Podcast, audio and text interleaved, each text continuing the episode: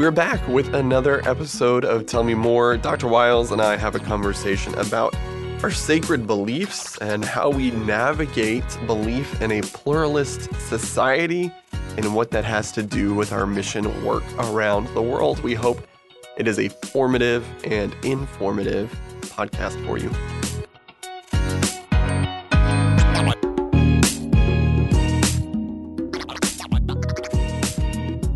Welcome to another episode of Tell Me More. Dr. Wiles and I are here. We're missing Katie today, Mm, uh, but it's Missions Month. it is, and she's not on maternity leave, so don't. That's just that's not even a rumor, right? It's No. just, it's just one of the babies is sick. Yes. That's where we are. I think- so. In Katie's words, I think three are, they're happy with the three that they have. as they should be. They're cuties. They are. So Katie's not with us this morning, but it's Missions Month. Amen. I think we can talk about Flags missions. everywhere. You know, uh, reminders of our commitment yeah. to the Great Commission everywhere is pretty awesome. So just in case we have some listeners who don't know the story of the flags, Mm, where they came from, how we got them, mhm. could you just give us a refresher on how First Baptist Arlington came to Mhm. acquire the flags of the world? of every nation. Yeah. Well, we actually had most of them are, are were handmade. Many of them were, and uh, it all began actually before I came.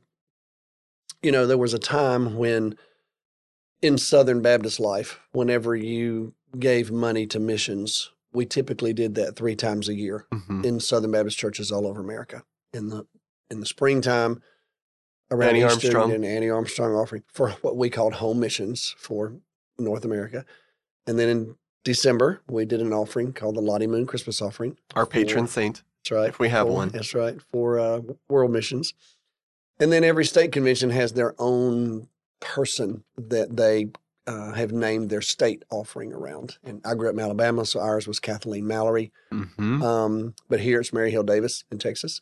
And basically, it's either WMU leaders or um, Women's Missionary Union leaders or famous missionaries from any particular state.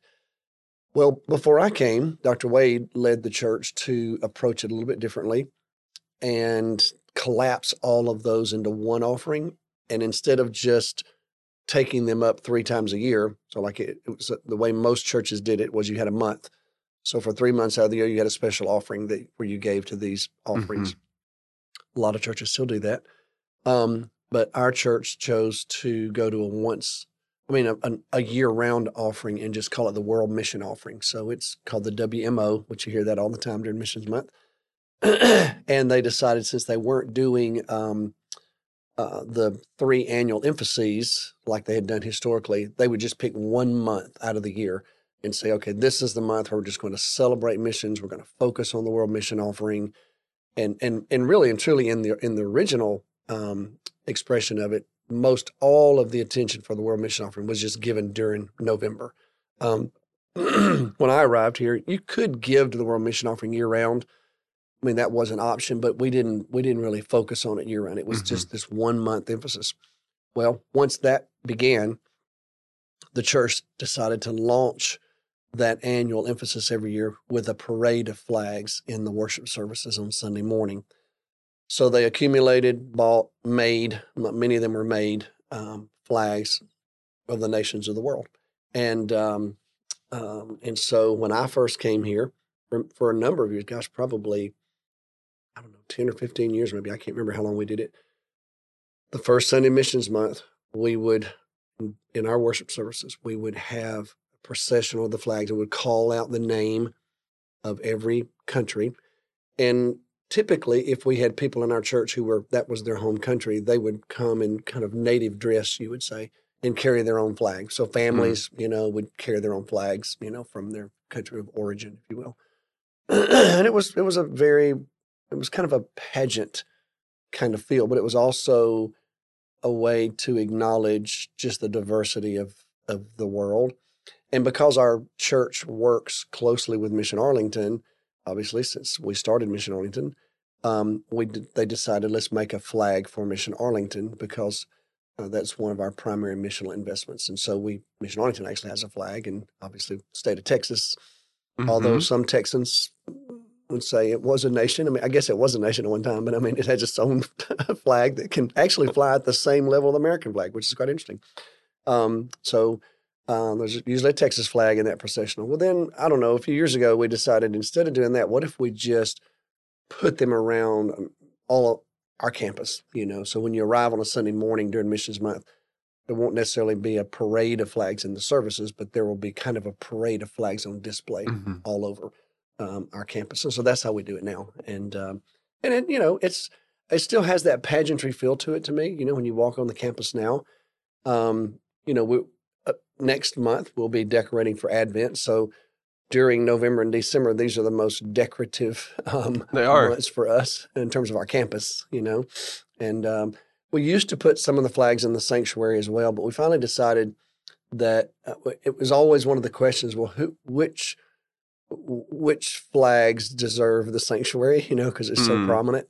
So we finally said, you know, I tell you what, let's just let's just leave them out of the sanctuary on Sunday morning and distribute them across the campus. So they're everywhere. They're in the children's area. In fact, if you go to the children's building, the preschool children's building upstairs, um, Ashley created this um, children's passport, this kind of travel document for children, and our global centers are highlighted in that travel document.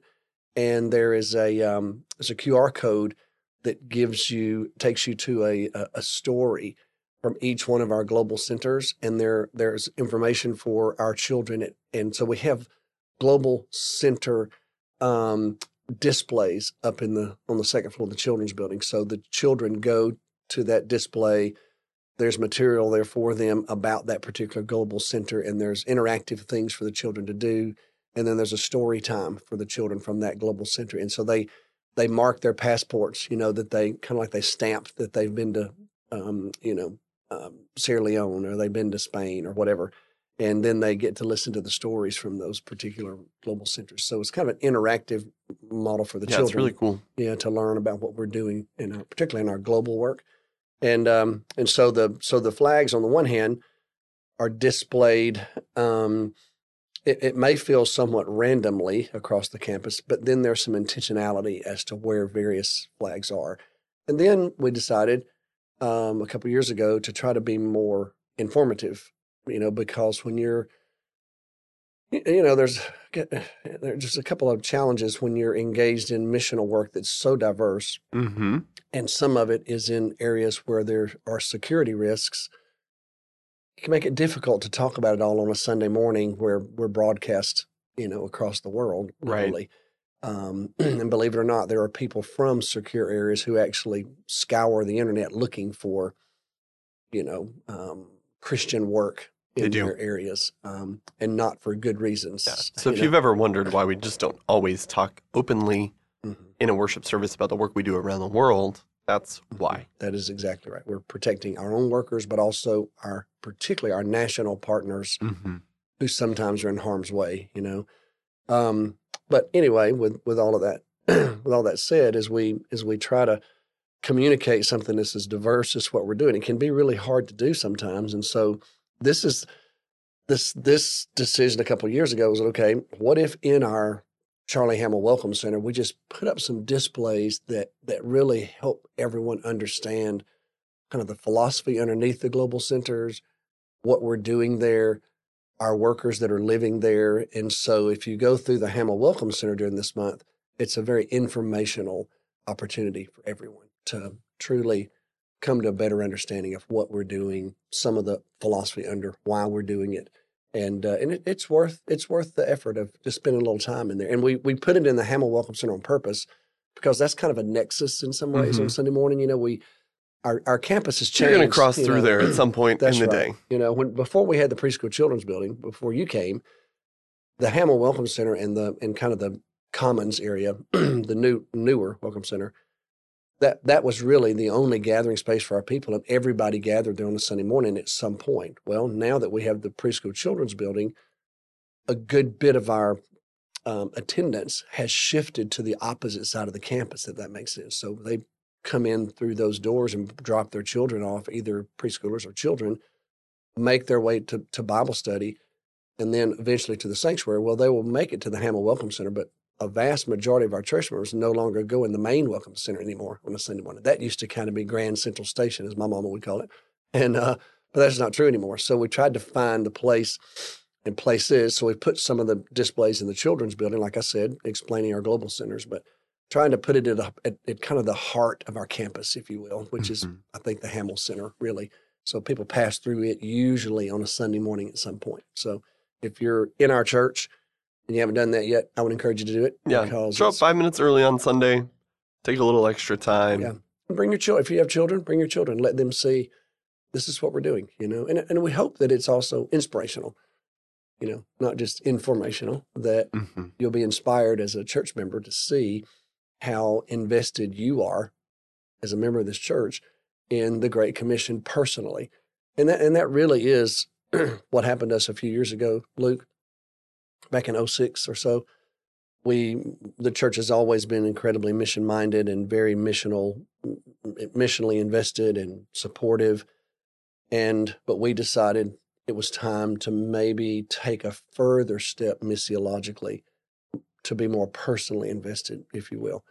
And that's when we decided to become a sending church and start training and sending our own workers that we support to, to strategic places across the world. And um, you know, we're we're now um, I think 07 is when we sent Ashley. She was our first worker. And so what is this, 16 years? We're 16 years in now or something like that of the whole sending process. And numerous people have been sent through the years that some of them only stayed two or three years. I say only, I mean, That's a significant time investment. where were you three years ago? I mean, it's, it's, it's a lot of your life. Um, but uh, many, of- many of our church members who've been with us for a long time will, real, will remember that we have sent a number of folks, probably around 20 or so, I can't remember, to live cross culturally in a long term setting.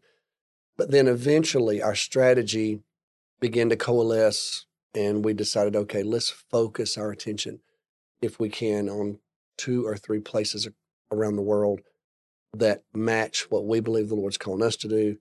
People feel called to serve there, and then let's gather there, if you will, and build some deep relationships and invest um, tremendously. And that's kind of where we are today.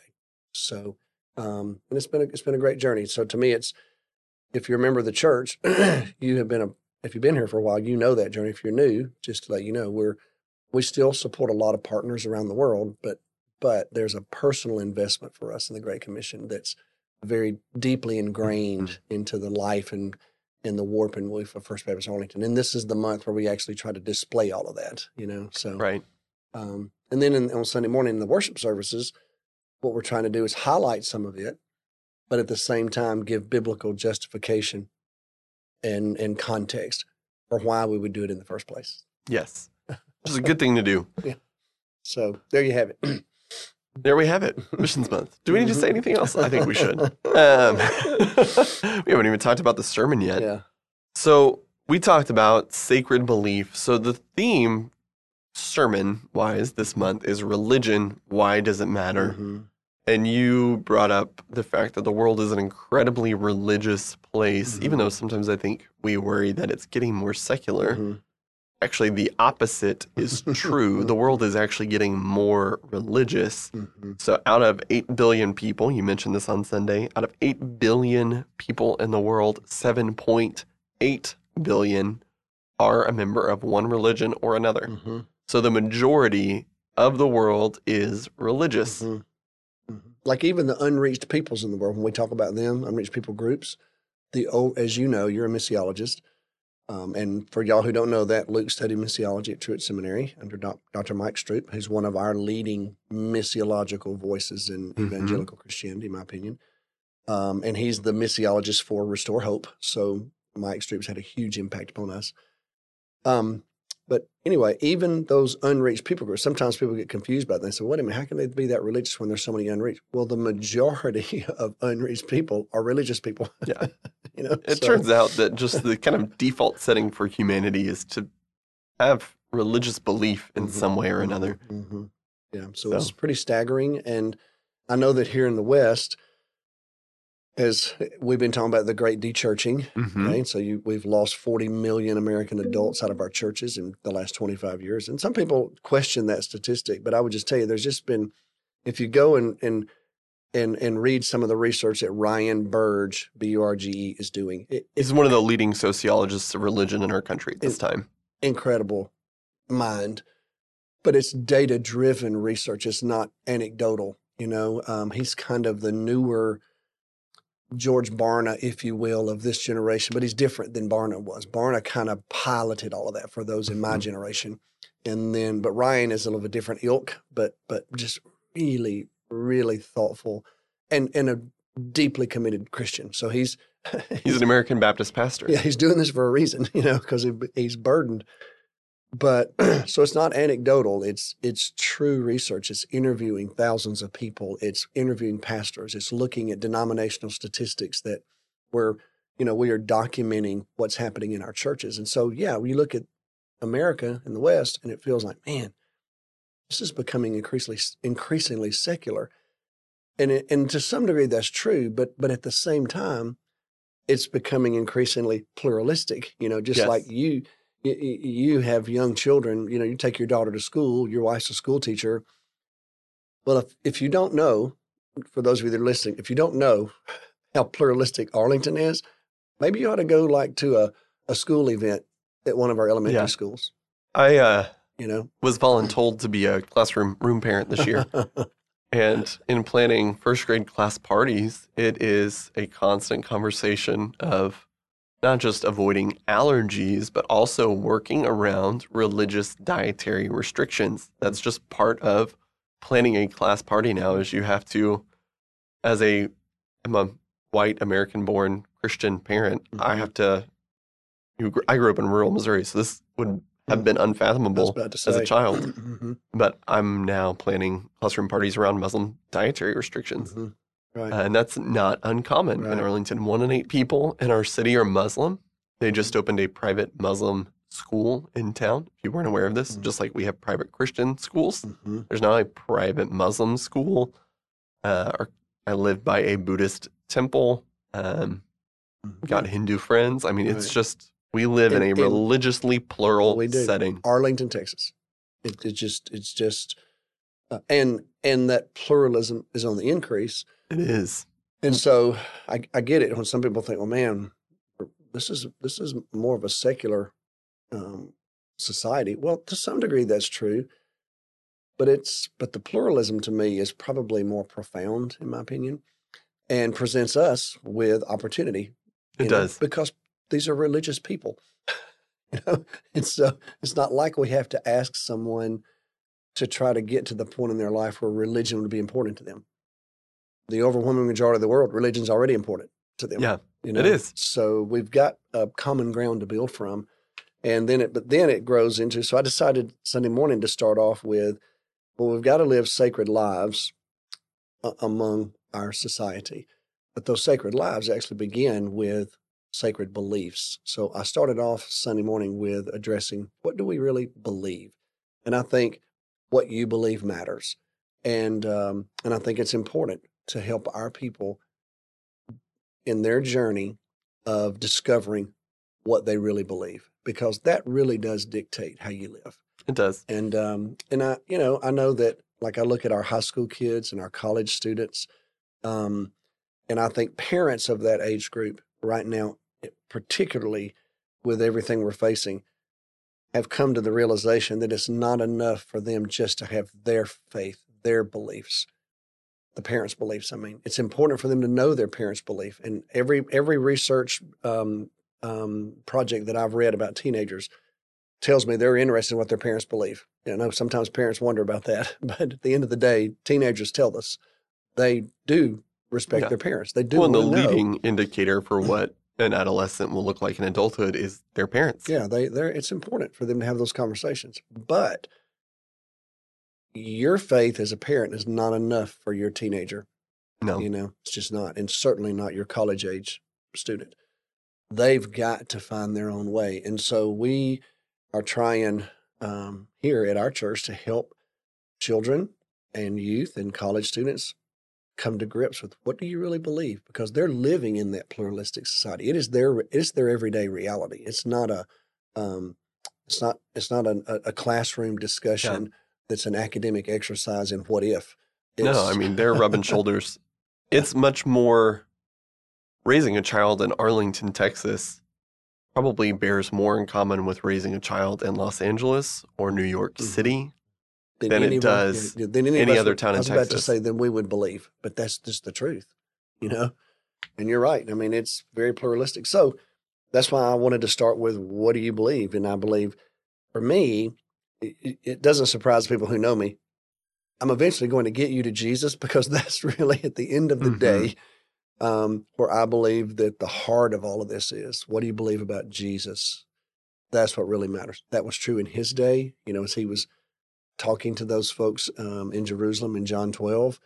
Um, and, you know, it's funny, Luke, as much as I've studied the Bible and read the Bible and spend time in the scripture, you know, I was reading this morning. I'm, I'm reading through Psalms and Ephesians right now, my own quiet time. And um, it's just interesting when you slow down and and and give God a chance to speak to you things that you that that just all of a sudden become so apparent and you wonder why did I miss this? That happened to me when I was studying for the sermon. Um, I was in Canada. I'd already done a bunch of work and I kind of gave an outline to Jen. So I was doing the deeper research. And I had just never really researched John 12 in Greek, just not not a passage that I'd spend a whole lot of time with, just honest confession, you know because it's somewhat it's kind of straightforward to me. Hmm. And I get to that Jesus cried out. well, I, to be honest with you, I've never really even thought about that.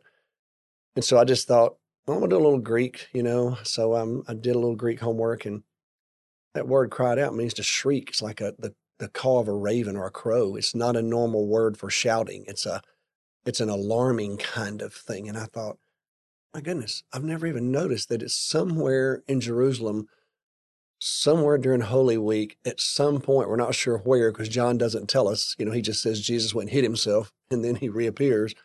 He shrieks. I'm just, I just never noticed that in my years of study, and it just caught me off guard. You know, well, then all of a sudden my antenna went up because I'm like, well, what, what is he shrieking about? I mean, I would, I think we as Christians, if Jesus shrieked about something, we'd want to know.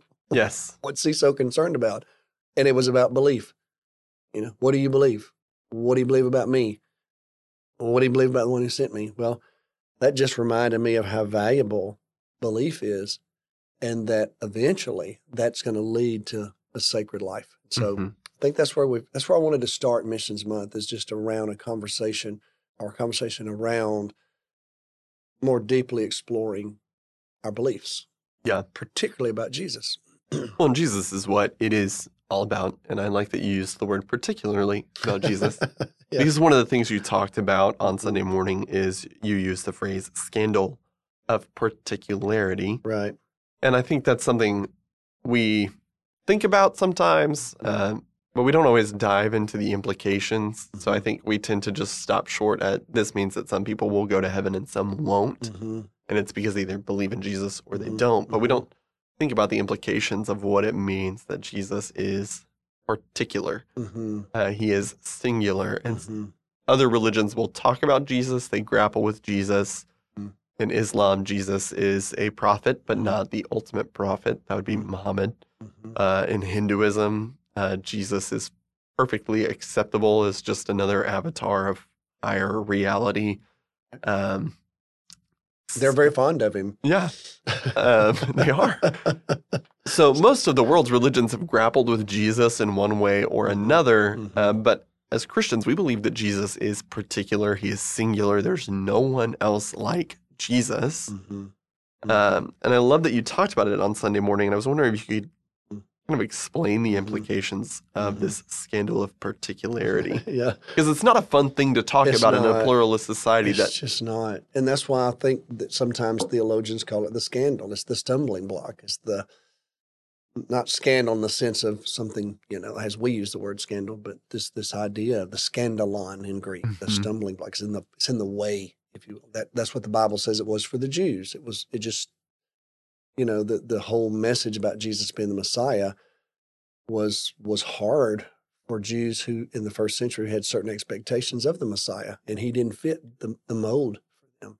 No. Um, and I was I was confronted with this a, a, few weeks ago. I think I told you we went to um, River Legacy Park. Cindy and I did. Cindy went with the with our granddaughters, and um, I I was playing golf that afternoon, and she called me and, and just said, "Hey, won't you come meet me out here?" You know, the, the with the grandchildren. I said, "Okay," and she said, "And really, I want you to come because there's a Muslim evangelistic entity here." Yeah, if you did not know, Muslims in our community are out Yeah. evangel. They are. I think we should use the word proselytizing. Proselytizing, Evangelism is a word unique right. to the gospel, right. and it means Thank you. to bring good news. That's right. And I want to reserve that word Yeah. for Christian use. That's a great. That's a great reminder. A good corrective. But they were proselytizing. So when I got there, well, they had a tent, kind of a little pop up tent, and they had a truck that um, that had, I, I guess, wrapped in in um, you know decals. I guess is what you would say, and it it said something like "God bless the USA," Islam, it, it, Islam is for the U.S. and uh, but then it had something like um, God, Noah, Abraham. I mean, it had like dot dot dot Jesus, you know, Mhm. and um, and so I, I parked just a, across from that vehicle, and then I saw the little pop up tent, and there were some very happy, um, engaging Muslim men um, standing there with copies of the Quran. And uh, one of them was dressed as you would kind of assume a Muslim cleric would be dressed in any culture. So a little bit different than our dress, but the rest of them were dressed more in Western clothes. And their wives were out at the playground where Cindy was with all of their children. But the men were kind of clustered around the tent, if you will. And they were kind of wrapping up when I got there. But Cindy had engaged them. And so I visited with one person in particular.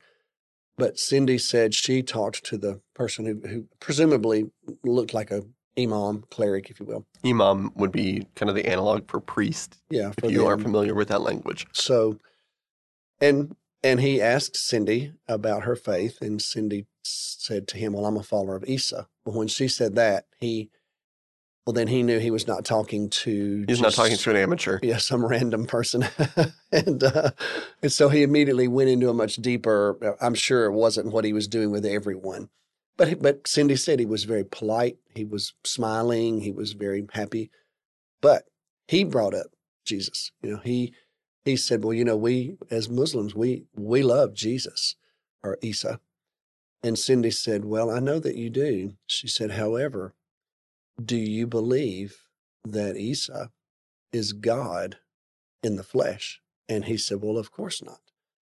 And then he went on to explain to Cindy that there, what, from his perspective, it's impossible for Mhm. God to be in the flesh because the flesh is evil. You know, you, you can't you can't bring Allah, as he would say, into something that, in his opinion, would have been evil. And he said, and secondly, there was no reason for him to do it. You know, what, what, why would he do it? What, what, what would be the rationale behind why God would feel inclined to come to earth in human form? he said, there's just no, there's no need for it because his concept of sin and eternity is so different than ours. Um, and also, and, and of course, when Cindy began to discuss the love of God, well, that's just not, Yeah. that's not in their realm. No, if you don't know a lot about Islam, Allah is, you can't know Allah or have a relationship with Allah. You Right. can know what Allah wants you to do through revelation, but you cannot have a relationship or know Right. Allah. totally foreign. But the point I was about to make was um, so in that particular conversation, the particularity of Jesus is scandalous to that Muslim cleric. He, he, he Mhm. you talk about a stumbling block. It, it just was very, and, and he was ready because he knew. I mean, he he's done his homework. He lives in America, You know, so he he was very cautious. Cindy said in how he talked about Jesus, very complimentary, very um, deferential, even to the point of Jesus being born of a virgin, which he said the Quran teaches. He said, absolutely, we believe Jesus was special. He was born of a virgin. So I thought it was interesting. He was very cautious about what he said, but when the conversation turned to the incarnation, he moved quickly to God, not Jesus. He he he, he didn't want to talk about the miracle of the incarnation and what that might mean and the implications of it. So I think for us, there's kind of method to the madness here. We're engaging in this conversation during Missions Month, and we're going to hinge into incarnation. into the incarnation during Advent to try to develop more fully the understanding of why God became flesh, and that does make this make make Jesus particular because we're the only ones who make that claim and express that belief that He is actually God in the flesh, and so you know, and it's, it has it has implications across our life. I mean, it means that first of all, we do believe that the Christian story is the only true best explanation of what's really happened in this world. Well, then, well, there you go. That's uh, yeah. that's kind of alarming, but I think we can we can express that and live that, Luke, in a, in a gracious way. The Bible says, "Speak the truth in love." Jesus was full of grace and truth, so Right. that that kind of intersection within Jesus, where grace and truth both exist perfectly. Well, that's that's our our goal. That's our aspiration. it's not just proclaiming the truth; it's learning how to do it graciously, and also, I would say, to me, the the, the incarnation is one of those beliefs that requires the Spirit of God to reveal to people. The Spirit of God has to be uh, revelatory to a human Mhm. being for them to be prepared to hear this message. So it's not it's not a something I can argue you into. It is No. it's divinely revealed. You know, Right. so And I think to trust the Spirit. sometimes we have people who think that that's their job. You, you know, where Mhm, this is a mhm. method of evangelism that they've been taught that it's ultimately up to them to win Mhm. someone over, and we set up these win lose categories. Mhm, But ultimately, God is at work. Mhm. It's through the Spirit. And if we think about 1 Peter 3 15 through 16, you know, I think a lot of people who think of this argument language tend to hinge that on Peter saying, always be prepared to give an answer. right. But the rest of that verse is be prepared to give an answer that explains the hope, hope that you have. That's in you. That's right. The answer you are responsible for as a follower of Jesus is where your hope comes from. hmm And then the second part is you do that with gentleness and respect. hmm So you don't have to have every apologetic argument figured out. You just have to know why you have hope. hmm And then you just need to be able to explain that gently and respectfully because ultimately this is God at work in the lives of people. God's spirit has been at work before you showed up and will Mhm. continue to work after you leave. hmm And we've got to remember that. It's That's right. ultimately not up to us. We have a responsibility, we have a role to play because God has given us, this is second, second Corinthians 5, God has given us this message of reconciliation and has appointed us as his ambassadors here hmm to represent him. So you have a responsibility, but it's to share hope hmm gently and respectfully. hmm Share the Jesus news in the Jesus way. what a great way to put it. and that's and that that really sums up the very heart of what we're doing missionally around the world. I mean, we we are taking this good news to these global centers, other places as well. Obviously, you know, we're working on the border, long-standing work from our church, and and when we do express the gospel, it has a humanitarian um, uh, facet to it. You know, we when Jesus sent his followers out, he told them heal the sick. You know, pray over them. So we we go with tools in our hands that we believe are helpful and beneficial to just human beings, Right. regardless of who they are. But it's underscored by and undergirded by our philosophy and our belief and our theology and our worldview and everything else that has been built upon the scandal of particularity. I mean, it's it's there. We are there because of our belief in Jesus and what Mhm. we believe He's asked us to do. So, you know, we I've been to all of our global centers personally. I have visited them myself.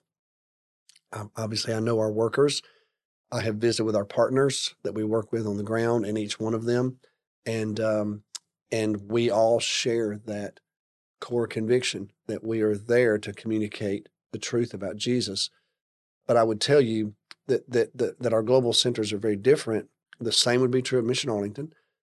They're very different, but the message of Jesus connected to the hope we have in Jesus is what is guiding us in all of those global centers. Mhm. That's what we're sharing with people. And the good news is when you look at our attendant work, some of the work, some of the res- the results that you see in the in Ashley's publication this month is beyond our global centers because we have people in our church who have long-standing work in places in the world that our church still supports that aren't necessarily mobilized through our global centers. Uh, you know, like we're, there are a couple of places we work in West Africa that are long-standing commitments that are Mhm. not a part of our Sierra, Sierra Leone connection, but they're under that umbrella. We have a couple other places we work in Africa that aren't a part of the global center, but they're connected to our volunteer mission team, our people in our church, long-standing members here who are committed to some of those places. The borders the same way. It's not one of our global centers, but we have a huge commitment there, and a lot of people in our church are connected to it. Well, when you put all those together and you look at the various places where, not counting Mission Arlington, we had around 1,300 people come to faith in Christ and be baptized as believers this past year. Well, so people are responding to this message of hope. Praise God, you know, and and you as a church member, First Baptist Arlington, you're a part of that. You know, that's the beauty of this celebration this month. When you support the World Mission Offering, you are tangibly touching every one of those decisions that I just mentioned because they're connected to what we do around the world. And when you pray and when you support, when you give to the budget, because it's not just the World Mission Offering, it's the budget that's the actually the bread and butter support for what we do. I mean, just uh, financially, you're you're connected to something that is affecting the eternity of literally thousands of people's lives. And so Mhm. it's uh it's something I'm passionate about. I believe in, um, and I'm grateful for the maturing missiological perspective we have here at First Baptist Arlington. That we've grown in our commitment, our understanding, our awareness. We have connect. We have we have so many people that feel connected to these places around the world now. Um, even this month, Sunday morning, I walked by one Sunday school class. Well, they were on a Zoom call with one of our global centers during Sunday school. You know, having a conversation with one of I our workers. that. And I was thinking, here I am in Arlington, Texas, and here is a group of, of church members who've been praying for this global center, and they're now having a Zoom call with her up on the screen, and she's interacting. She can see them, they can see her. I mean, it just, it, it's, um, I mean, technology has changed for changed a lot for us, but it's more than that. It's the it's that sense of connection to it all, and Hmm. it's all rooted in our shared sacred beliefs. So that was the starting point for us Sunday morning. So And I think that was a great place to start. Yeah. I'm excited to see what ha- what comes next. me too. Looking forward to it. So we will be back next week, but continue Ho- hopefully with Katie. hopefully with Katie. But we're just going to keep journeying through Missions Month, and I'm looking forward to worship. We're going to continue to hear other languages. We've Mhm. got kids reading mission passages of scripture we Mhm. associate with mission every single week. That's Mhm. something to look forward to. Mhm. I think the first one's probably the cutest. Oh, you had. You, I, I would tell you she was awesome Sunday morning. So, that was um, Luke's daughter, just in case anybody's wondering. In my opinion, it's just all downhill from here on that. But people would disagree with me. Uh, Um, but it's going to be a great month in church. And if you haven't given to the World Mission Offering, we'd encourage you to do so. Um, Amen. so, but we look forward to what's to come.